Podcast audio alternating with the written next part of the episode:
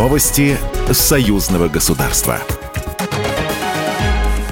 Здравствуйте, в студии Екатерина Шевцова.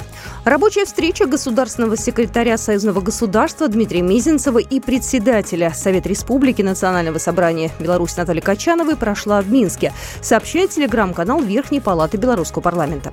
Обсудили вопросы межрегионального взаимодействия. Речь шла о подготовке к предстоящему в 2024 году в Витебске и Полоске форуму регионов Беларуси и России. Госсекретарь обозначил ключевую тему – тему инноваций для обсуждения на круглых столах и пленарном заседании форума. Также Дмитрий Мизинцев сообщил, что союзным совмином одобрен проект декрета Высшего Госсовета, который определяет стратегическое взаимодействие Беларуси и России на ближайшие три года. Он подчеркнул, что постоянным комитетом союзного государства во взаимодействии со сторонами ведется работа по подготовке заседания ВГС, которое должно состояться в следующем году.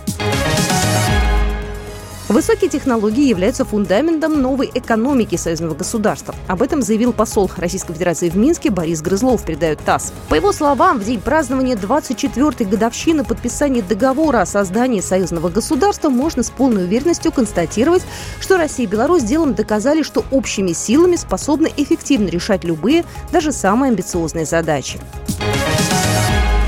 Премия для молодых ученых союзного государства может появиться в ближайшее время. Церемония вручения премии союзного государства в области науки и техники прошла в Минске. Премию удостоен коллектив ученых за разработку инновационных генно-географических и геномных технологий идентификации личности и индивидуальных особенностей человека на основе изучения генофондов регионов союзного государства, передает Белта. В числе лауреатов белорусские ученые Александр Кильчевский, Ирма Моса, Светлана Котова, а также российские Николай Янковский, Светлана Боринская и Вадим Вадим Степанов. Как заявил госсекретарь Союзного государства Дмитрий Мизинцев, сегодня подтверждается особый уровень взаимодействия национальных научных школ Беларуси и России.